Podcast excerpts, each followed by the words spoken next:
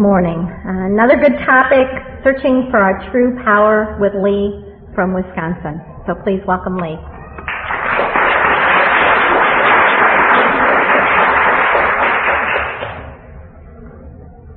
Thank you. Um, I, I, am, I am Lee from Oostburg, Wisconsin, and please remember of Al-Anon. Hi everyone. Uh, last year when I spoke, I was extremely nervous, so I've been getting all, all these affirmations all, all morning. Different people saying, it's okay, we won't judge you, or, or, you know, even if you just do this for yourself, at least one person will, will get something out of it. So I thank you everyone who approached me. I also wanted to thank Elaine, I don't know if she's here, anyway, for um, asking me to speak on this, on this topic because one of my goals, or my main goal for this year was to become more aware of, of my higher power in my life, and I hadn't really thought I had been succeeding until I really started working on this talk, which is searching for our true power. And then I realized, oh yeah, I've had a, a few, I've had a spiritual odyssey this year, which I'll tell you about, um, that, helped, that has let me know that yes, indeed, my higher power has been working in my life. Um, I want to tell you a little bit, a little bit of my background. Um, we have kind of a funny story that actually developed here at IDAA. Um, a couple of years ago in Toronto, we, well, we had traveled up from Wisconsin, and um, I didn't have a passport, and I thought, well, you know, they might check the border, so I'll bring my birth certificate. And um, got to Toronto, and we, you know, enjoyed the enjoyed IDAA. And the Saturday night speaker was Dr. Conway, and he talked about his his uh, using days and his recovery, and um, said that back in the late 50s, he was was working as a doctor, an OBGYN for for uh, armed services in Fort Eustis, Virginia, and that's where I was born. And wouldn't you know it, this is the guy that that um, delivered me 42 years ago. so, so my husband's very grateful that, that that he was not the first alcoholic who influenced me in my life. It was, in fact, the guy that delivered me. and he's here. He is here today. I've, I've got to find him to say hello. Um, in the first year uh, of my life, my dad was in Korea he was obviously he was in, in the armed services, and um, my mother was una- unable to cope with the anxiety of my father being gone, and I was and we lived with my great grandmother who did envelop me in a lot of love. Um, and um, there, there are a lot of positive things about my childhood, but then there, there are the negative things that I picked up on and behaviors that I learned that then brought me into the, the rooms of Al-Anon. Um, I was the youngest of three children, and I, and uh, as such, I was not empowered. I, I didn't feel empowered by my family in, in, in, making family decisions about what we would do or where we would go. Um, and there was a long time when I didn't really feel like I was part of the family. My, my brother was named, the oldest was named after my father, and my sister, the next, was named after my mother. And then I came along not named after anybody. so, you know, who am I? You know, kind of a, an afterthought. In fact, my parents, my mother told me that I was the result of a broken rubber. So um, thanks, Mom. I, I, and I know I was loved and appreciated, but but um, it wasn't the same sense of being wanted that uh, I felt my, my brother and sister had. Um, my father is always has been a person who has not dealt well with his anger, and because of that anger, we tended, or not because of his anger, it's not his fault, but but um, our family learned to walk on eggshells around around my father. Things had to be right think the house would have to be clean when he came back from, from trips, um, or else he would get real angry at us. And we learned, we learned to manipulate things so that, so that he would be contented. Um, I also learned from my mother that you don't speak up. If you're upset with something or if someone is expressing their anger to you, you don't speak up. Especially my father towards my mother, uh, you just you just accept it. And but then in the in private, my mother and, and my grandmother would say, well, um, there's always a way to manipulate a man to do what you want to do. And I could never figure that out. I, I wasn't quite, I knew what they meant, but I didn't, I wasn't able to, to complete that. At least I didn't think so. Um, my sister, during high school, uh, dallied in drugs. She had her own, her own problems to, to try and get through. She also had an unwanted pregnancy and an abortion. And again, we learned, don't talk about it, don't tell, let's be ashamed of it, let's judge her because she has screwed up so much. Um, my brother um, didn't do real well in school. Also, when he was an adolescent, he was and and younger, he was sexually abusive to my sister and I. And I remember my sister and I screaming for our parents to come, you know, come get George out of the bed, out of the bathroom, and my parents wouldn't respond. And it was again, I don't know if they if they just weren't capable of facing the problems, this this problem, or um, just thought we could work it out. Perhaps that was it. But, um, but I learned don't talk about that. And actually, I was thinking about this yesterday as I was kind of rewriting my talk, and I thought, do I want to share that? And I, and I realized I did because it is part of who I am. Um, our power, or the, the power that I've been able to get from the program is, has been bestowed upon me by my by my higher power. For me, recovery has meant that I have the power to make a lot of choices in my life. I can choose to be honest. I can, and I've always been an outwardly honest, superficially honest person, but but I've had to work real hard at being an emotionally honest person. Um, I've learned to detach. I've learned how to take care of myself, and and part of that is learning how to be uh, loving and compassionate to other people. Um, communications have improved. Last year in my talk, I mentioned that um, I was kind of glorying in the fact that my husband and I had been having more conflicts because we, we never ar- argued before, and so finally we were being uh, becoming more honest with each other and and uh, having conflicts. And then I realized conflict is perhaps isn't the right word, but at least we were able to address issues openly and honestly, and that has actually improved this year. Um, I've also, in program and with my heart power, develop the strength to trust what I know is right and then express it to those who I uh, encounter. Um, and I'll get into more of this in a little bit. My husband and I met in high school. We were we uh, were attracted to each other right from the start. We were 15 years old, and now, now we have a daughter who's 15, and we worry what will she be getting into? Uh, she's of the age that we are, but she's, I think she's wiser uh, than either of us were um, at that age. And then um, we both went off to college. I, I went to college in Wisconsin. Scott was out in Baltimore. Um, and then he went on to medical school, and we, we maintained our long-term, long-distance relationship. Um, and after his first semester of medical school, I decided to move out to Baltimore to be with him. Um, his disease of alcoholism um, and drug addiction kicked in during college. Um, he, he, had a drinking buddy who we actually have been seeing. Our, our friend lives in the Pittsburgh area. He's one of these guys who can stop drinking, and he's really okay. He doesn't need a program apparently, but um, but he really, he and my husband really indulged in drinking and marijuana use. And when I moved to Baltimore, I could never keep up. I thought, thought that I had to keep up, but um, but I would always fall asleep after I smoked a little bit. I, I would fall asleep, and it was just my my way of coping. Um, I tried to become more involved in social life, and um, also part of the way I was raised, and I, I didn't feel affirmed um, often. Um, I I also um, tried to be the overachiever, and where my brother and sister had problems in school, I was the one who was active in many, many things, band and orchestra and drama and whatever, whatever you could, you know, whatever I had time for, and I did well in school. Um, but then I moved out to Baltimore, and I didn't, it wasn't achieving thing, any outward, anything outward like that, and all of our friends were in medical school, and um, in a field that I had no talent or interest in. And, and again, I, I felt more isolated, just as my family learned to be isolated and don't share the pain um, with our friends. I became, became isolated too in my own mind. Um, let's see, I, um, and I didn't see, but when, my husband would would um, use, I didn't see his his behavior as an addiction, although there were a lot of really bizarre behaviors. Um, and I, I thought that he knew best, and he, that he knew what the right choices were to make. Um, and I thought that he was wiser and smarter, and I had him up on a, a tremendously high pedestal uh, which which he has climbed down from, and, I, and we're now on an equal plane. I'm really glad about that. But um, I was convinced in my denial that his behavior was normal, and then um, it just it continued. Also, medical school, he started using drugs. He, he was uh, introduced to something or other, I don't know exactly what it was, by a resident at the hospital saying, this will help you deal with your anxiety, this will help you get through the night. And, um, he was on his way. Then when, we, when he finished medical school, we returned to Milwaukee. We, we got married uh, after second year of medical school, and then we moved back, we moved to Milwaukee, back to the Midwest. Um, during residency, he suffered greater drug abuse, and um, after the, well, in January of his first year of residency, was arrested for passing bad prescriptions, and he went into his first treatment. And for me, um, I, I'd made friends with the, with the spouses of the of the residents, um, but was still feeling somewhat isolated. Um, I was preg- pregnant for the first time, but I was unsure of my place in our new social group.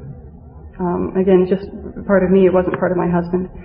Um, and when went for treatment, I isolated again. I pulled back. I didn't accept the the, the love and the, and the compassion that our friends were willing to give us, and, and they were, you know, um, they offered what they could. But you know, if someone's not willing to take it, then uh, then they just stopped, you know, stopped enforcing it on me.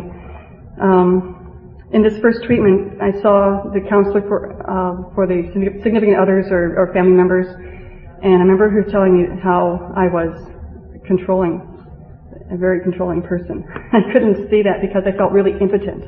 That I that while I, maybe I wanted to control, um, I wasn't really successful at it. And I thought she so, so I thought she was nuts. But I agreed to go to Al-Anon because um, I wanted my husband to get home, and I wanted I wanted to sneak um, extra visits with him. You know, not just on the weekends. I wanted to be able to see him in the hallway and give him a hug and you know and get some kind of some kind of uh, love back. And, and he was doing the best he could in trying to get sober. Um, so with not accepting her assessment um, and not going to Al-Anon for me, I didn't get it. I, I remember going for something like six weeks and then someone and not saying anything and finally uh, a new chair opened the meeting and she said, "Well, are you new to Al-Anon?" And I said, "Well, no." and then I thought, "Well, so affronted. How, how could she not know that I was there?" I, well, I didn't say anything. It was a big group, um, but I decided, well, this just wasn't for me. It wasn't. It wasn't enough. So I returned to isolating and shame. I didn't know how to how to understand the fact that my husband had a disease. Um, I, I struggled with it, and I was, I, you know, part of me said, yeah, he's got a disease, and part of me was afraid to, to admit that. My family didn't accept the fact that it was a disease, and they said, well, you know, you can just leave. You can just leave. You can come back home. And I, I knew that was one thing I didn't want to do. Um, so two years later, um, well, actually, when residency was over, my husband took a position uh, take, uh, in the small town of Cedar Grove um, taking over for a physician who had been in practice for about 40 years and he had his own pharmacy. And um, a lot of people said, "Oh yeah, that sounds like a great idea."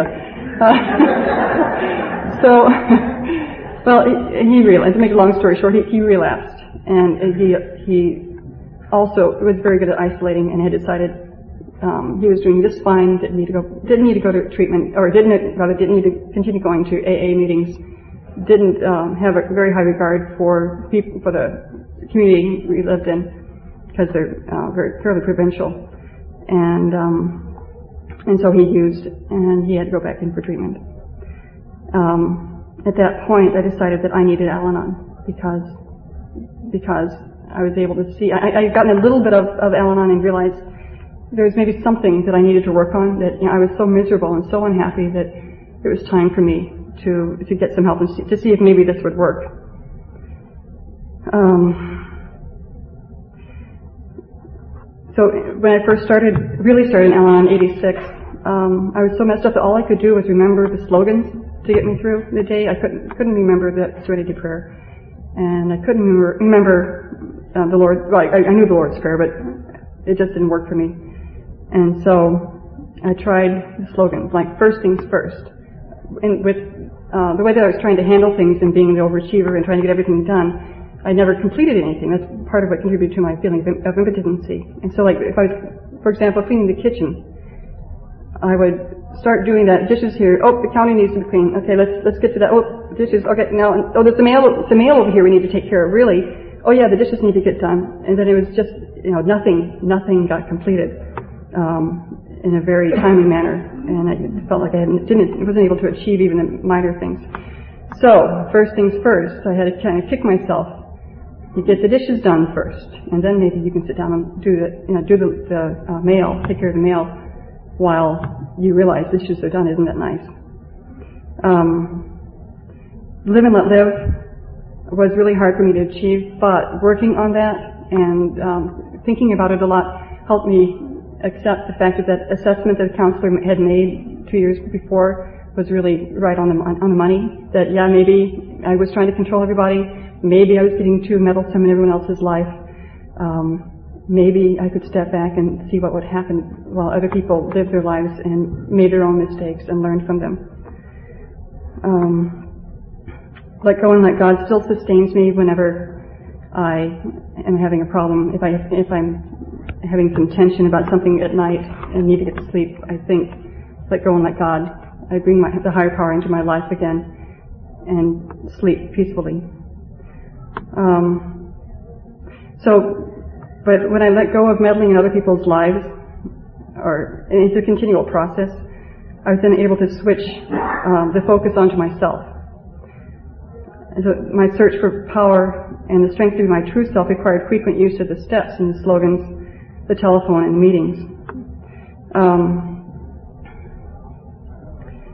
I remember one time also in, in trying to grow, I, I, didn't know what was keeping me stuck, and, and uh, someone said, "Well, why don't you try this book called um, Living with Sobriety, an, an Al-Anon book?" And I read through it, and uh, you know, whatever, and and then I came to the chapter about resentment and, and realized that I had a lot of resentment, a lot of anger, um, um, a lot of fear that things were going to go bad again or that I wasn't able to, to measure up. And, um, and, I, and from that point started working on giving up my resentments and my anger. Now, um, this year, there's been a lot of, a lot of growth for me as I, as I mentioned in the beginning. Now, first of all, last year I talked a lot in my talk about facing fear. Um, that our youngest daughter had cystic fibrosis, which is a fatal genetic disease, and we and she had, she had had a lot of a lot of uh, medical problems, and and I had worried, and my husband had worried that, that this was the beginning of the end, that she would be dying. Um, and and I want to give you an update on that. We did we did figure out why she was feeling bad. She, she had recurrence of the pain and problems she had had the previous year and it turned out to be one of the medications she was on, so, and now she's doing really, really well. We're very grateful for that. Um, but after we got back from IDAA last year, we, or I was talking to a, a friend of ours who was living with us. She was separated from her husband, um, going through a lot of hard times, and so we, we offered her a home, her and her, her children. Um, a very perceptive woman who's, who I now sponsor because she needed Al-Anon, it turned out. but uh, she asked me if my daughter might possibly be feeling fear for her own health and fear for, fear for her life because of her disease. And, um, and I, I felt my higher power working through my friend because I was then empowered to say, yeah, she, I, there is another, another perspective here. I, I'd been expressing a lot of anger to my daughter because I was angry about her disease and fearful of her, of her disease. And, um, my higher power empowered me to admit love and caring um, and support for my daughter into my life. So that instead of blaming her, I could say, yeah, this, this really sucks, and I'm here for you. What, how, what can we do to get through this together? Um, then in September, um, I, I, work in a public school, and I and I decided.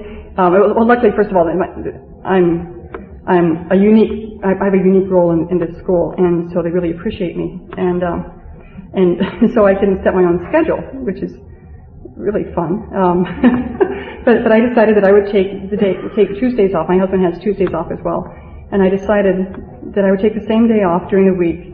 And um, it's been wonderful because we've then had this mutual commitment to each other. Even there have been time, sometimes when we just neither of us could take that day off completely, but it was still the intent of mutual commitment to each other that um, that has enhanced our relationship this year.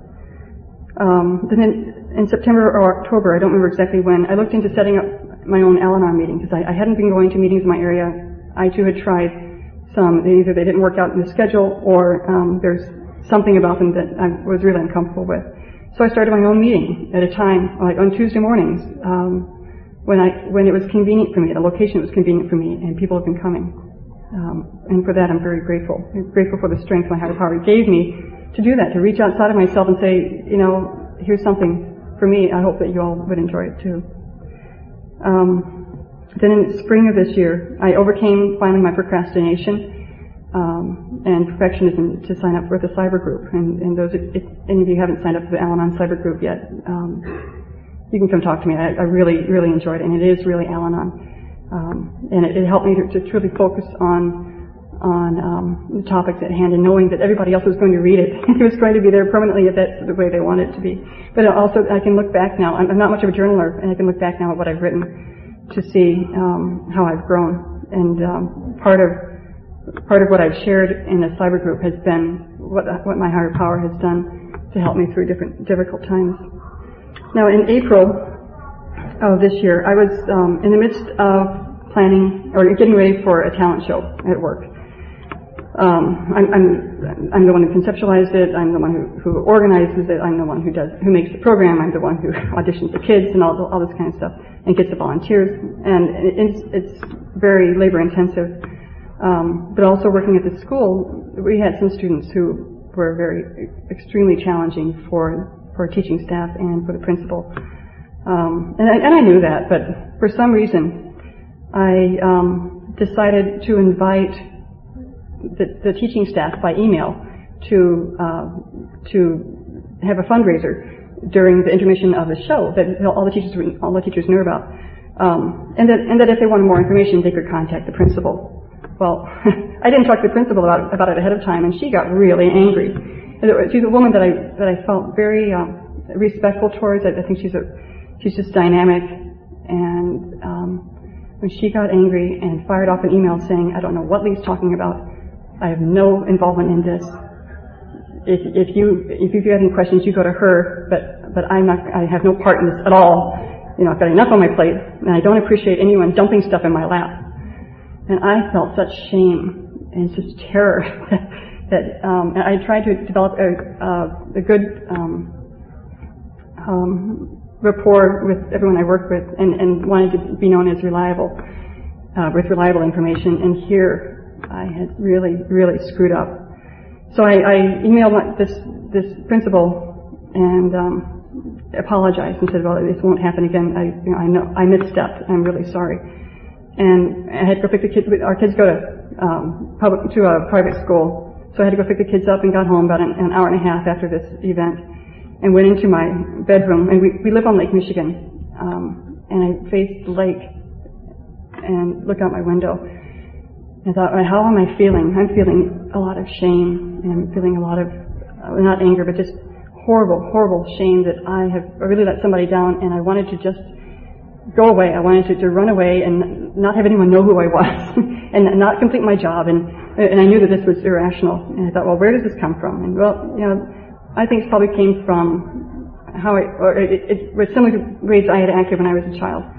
My, my father would get angry or there'd be something bad going on at home and I felt shame. And then I would wallow in it for a while and feel like the lowly person I imagined myself to be. And I realized that that's not what I wanted. I, I didn't want to continue this. So I opened myself up. I, I had to do it physically. um, opened myself up to my higher power and raised my arms and faced the lake and said, I made a mistake. I am not a mistake. And over and over again, I made a mistake. I am not a mistake. And cried a bit. And I went back, I made a mistake. I, I am not the mistake. Um, and then was able to to think of the higher power, of the serenity prayer. Grant me serenity to accept the things I cannot change. I can, I cannot change what I've done, but I can change my response to it. And so the next day I went back to work, and well, first that evening I was able to, to function. I made dinner, got the kids going with their homework. My husband came home, and and then in, in privacy I was able to tell him about it. Um, and then I went to work and felt still a bit ashamed of what I had done, but I thought, you know, I made a mistake. I'm, I'm a person. I'm, I'm, I'm human. And then I was able to email everyone to say, sorry, made a mistake. I, I misspoke, spoke too soon. I didn't mean to do this. And I didn't have to take, I didn't have to say, I'm a horrible person for doing this and I'm sure you can never trust me again. I just said, I made a mistake. I mean, I felt like doing that, but, but I, I just, I just made a mistake. And, um, and that day, the day after, or the day that I apologized, I was listening to public radio and they were talking about the Bay of Pigs invasion and what a horrible mistake that was. I thought, yes, let's keep this in perspective. Thank you. so, um, so, so using steps seven, eight, nine, and ten uh, really helped me helped me to get through that um, painful time. In June of this year, my mother um, came, oh, my parents and my grandmother and my parents' noisy dogs came up to stay with us. this is, that's my resentment. I have to get over my resentment of, of the dogs. But anyway, um, my mother had my mother decided to come up from Florida to Wisconsin and um, also northern Illinois, where my brother and sister live, um, to get help because she she had a medical problem. She had had ended up having have four heart bypasses, and um, and, and she needed family to help out. My father, again, in his traditional role or in his anger or whatever, whenever he got angry, he would leave. He would just, just walk out, and, and, and he wasn't one who was real perceptive about what other people's needs were. So she knew that she was going to need um, family, you know, the, the kids to help help her in her recovery and help get food for everybody else and take the dogs out for walks and whatever. So um, there was a time, or at one, one point, my mother's um, post-op recovery, um, we we went to visit, and um, or the kids and I went to visit my, my parents, and um, my father got angry about something and just stormed out of the out of the house. And my mother said, "Why did he do this? It must be my fault." And bells went off in my head. Ding ding ding! No, no, no! This is not your fault. It's Al-Anon. And and I was able to share with her that you know you, that she's married to someone who is addicted to anger, and and that we've always walked on eggshells around him, and and you don't need to do that anymore, you know, and that there are parallels he's addicted to his anger. Uh, you know, my husband's addicted to drugs and, and in recovery, and there's a better, there's another way to live. And I shared more of my program with her than I had before, relating to her um, one-on-one, you know, as, as equals rather than as mother and daughter. Um, and, and I was, I, well, one of the things that I've, that I've worked on um, for my fourth step was um, learn, trying to remember to listen to people and to be more, more perceptive of what it is they're saying or not saying. And I, and I realized at, after a certain point that she didn't want to hear this anymore from her daughter. So I let it go. But we have um, been able to return to this topic. My, my, my parents returned to Florida, and um, as we've talked to each other over the phone, um, my mother has been able to return to this topic about you know, whether she's doing well or not, or um, how much blame she's taking for my father's behavior. And it's a blessing. It's really a blessing in the program because we've been able to relate more honestly with each other. So, um, let's see. so I, most of what I wanted to share with you is that it is the power of serenity, the power of love that we find in this program and daily reassurance that our higher power is present in our lives that guides us to find our true power. Thank you for listening.